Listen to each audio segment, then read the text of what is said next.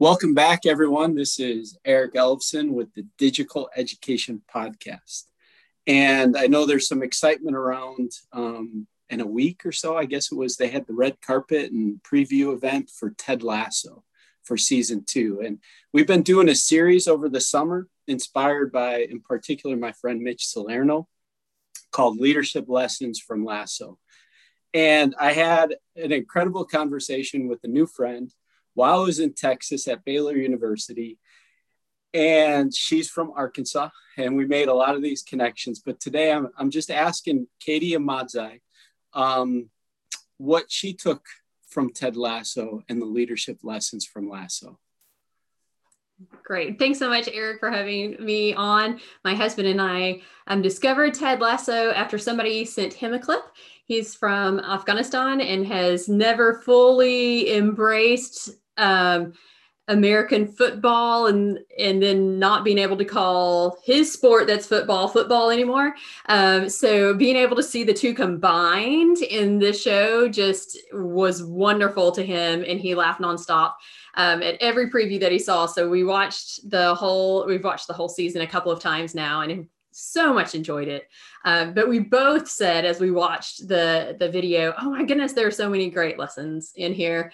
And uh, one that jumps out at me that I just absolutely love is uh, when I guess the first time it shows up, it shows up a couple of times during the season, but is when Sam in a game totally misses a shot and so he comes over and he's just despondent.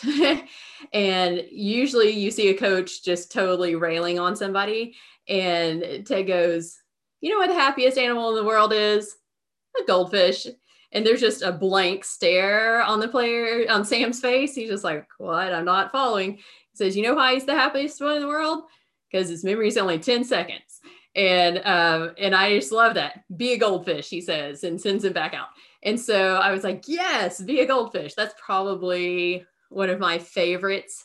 Um, as a thinker and kind of an introvert, I tend to overanalyze everything. So if something goes wrong, I'm going to dwell on that and work it out. And it can become a little bit too obsessive. So I've had to remind myself several times just be a goldfish, take what I can learn, move on. So, okay, so a couple things because educators definitely have a propensity to what you just described. You know, they ponder things, they own them, it sinks deep into their heart and their mind. You know, and and there is this place where so much of what we do on a daily basis, you know, whether it be in the classroom or whether it be with students or our peers or you know in leadership at school, like how do we how have you learned or what are some techniques number one to live it out in your life but then also number two to kind of speak that truth and, and that encouragement into other people's lives. Absolutely. So um, whenever i was in my early 20s i really struggled with a lot of anxiety and um, part of part of doing that was doing some therapy too right? So i had some some really great therapists that encouraged me to think along the lines of of kind of pulling my brain out of that being con- really metacognition is what it came down to like because i would get into spots before i realized i gotten into a spot. Um, so training my brain to think about what I'm thinking about. Um, and then Philippians 3 12 through 14 has been one of my favorite verses ever since college. Um, it really gave me the permission to do two things. First of all, not to be perfect because I haven't arrived yet. And then the other thing is to forget the things that are past and press on towards a goal. And so having that verse in my mind at all points in time is um, really freeing in that way. Uh, and I'm not saying, I feel like sometimes whenever I say be a goldfish to myself, I'm like, but I still want to learn from those lessons. And so it's that fine balance of being able to take what I can learn without beating myself up because of it and keeping me stuck in the past. Um, so, so the the verse in or the passage in Philippians definitely helps me move ahead with that. You know, not I'm not there yet, so I can forgive myself. I can put that grace, and um, I can also forget what's past, and I can move on towards the goal.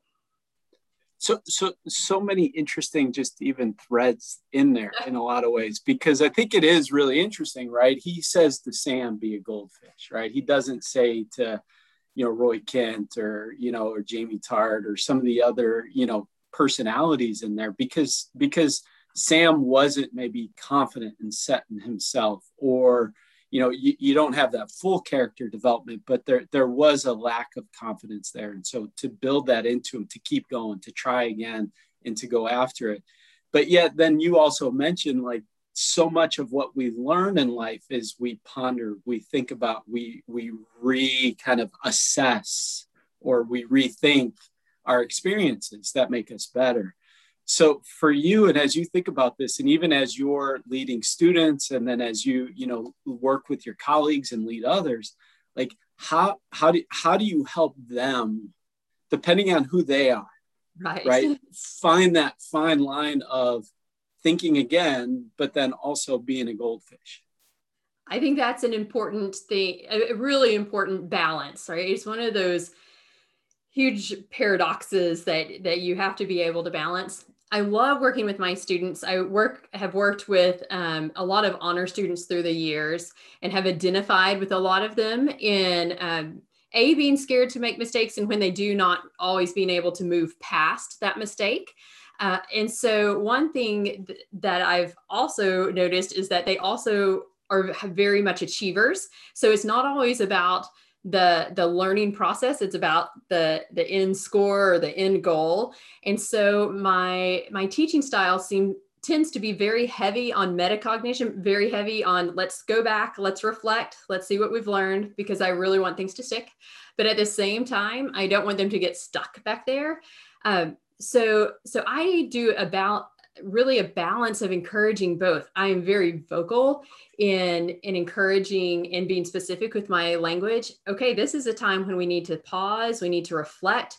We want to, you know, almost look at what we've messed up on, but make that push us forward instead of make that be a sticking point, a st- you know, a big mud puddle.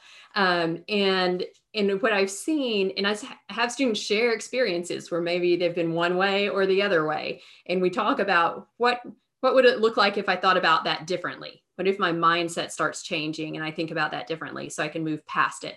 And I've seen a lot of students at by the time they finish a course and they've done some of these activities and we've had some of these conversations get to a point where they're like, oh, the light bulb moment kind of comes on. Um, at the same time, I feel like with teachers, whenever I'm working with teachers, we kind of have a, a common language in many ways. Um, but sometimes we just haven't given ourselves permission to kind of move on past some of those mistakes. I tried something and it didn't work, and now I'm stuck.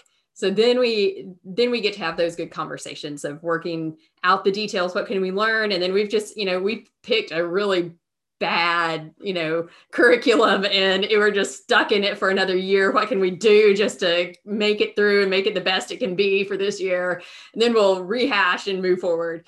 Um, so so just having to do our best sometimes through those sticky places but recognizing and calling what it was you know okay that was a mistake. I'm not going to say that was a perfect you know situation and i did right. Um, but i'm still can move forward through that it's so interesting. You, you talk about kind of how do things stick without us maybe even getting stuck, right? You know, and so that juxt or that kind of thread or kind of the way we look at it um, so interesting because even as a teacher, I remember one of the greatest things is a lesson went terribly wrong, and and I had a a colleague say to me like, "Listen, switch it up if it's going bad."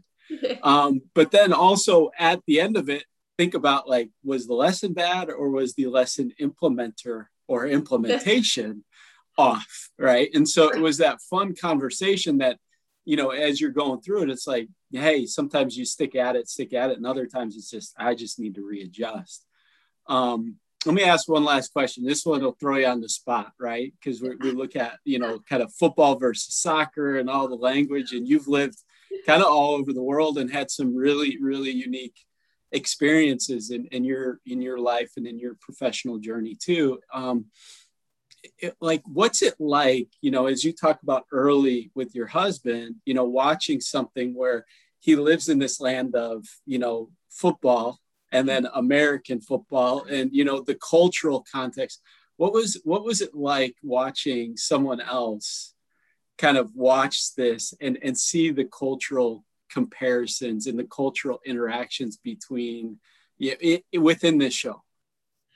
Well it was it was hilarious because my husband has a very contagious laugh anyway and once he gets started he cannot stop. So um, there are just many places where I feel like my husband also lived in the UK for a few years, so he knew the places and the people and the traditions there very well. So anytime there was that juxtaposition of of something that he's experienced in the US and then something that totally is is an actual football reference. Um, he would just he would lose it and so uh, it was so much fun to have that because there were things that I was like, I I would be Ted Lasso in this situation because I I still haven't figured out offsides, you know, but I, I, admire the fact that he does. So it was kind of fun to let him be able to explain things to me because I'm always explaining things to him in American football whenever we're watching um, things, college football in the fall and things like that. He's like, okay, so they are actually running more than they are kicking the ball and yet you still you know demand to call this football. And i was like yes but they will kick the ball eventually. He was like but that's not primarily how they use the ball. And i was like you are correct. So he still trumps it over me that we shouldn't be calling it football because there the ball usage does not um, actually use the foot enough to be able to call it that it's so great. I love it. I love it. There's so many different ways you can go. Um, maybe one last tidbit. W- what character, like for season two, what character are you most interested in seeing what happens with? Oh my goodness. I mean, there there's little bits and pieces of them all that I'm so excited about. Um, I, I really just look forward to seeing, of course, like Ted, how Ted moves forward. Um, but I um, have really loved Roy as well, and the way the season ended, where he pretty much knew that his career on the field was going to be drawing to an end.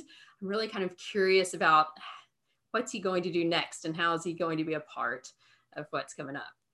Nice, nice, Katie. This is fun. Thanks for sharing a little bit, and thanks for kind of that lesson and, and then not getting lost in this you know conversation a little bit but encouragement especially for a lot of educators as we re-enter this year right? Tired exhausted but be a goldfish, be a goldfish. and and go after it again right? Right every day new day. Katie thank you. Thank you so much eric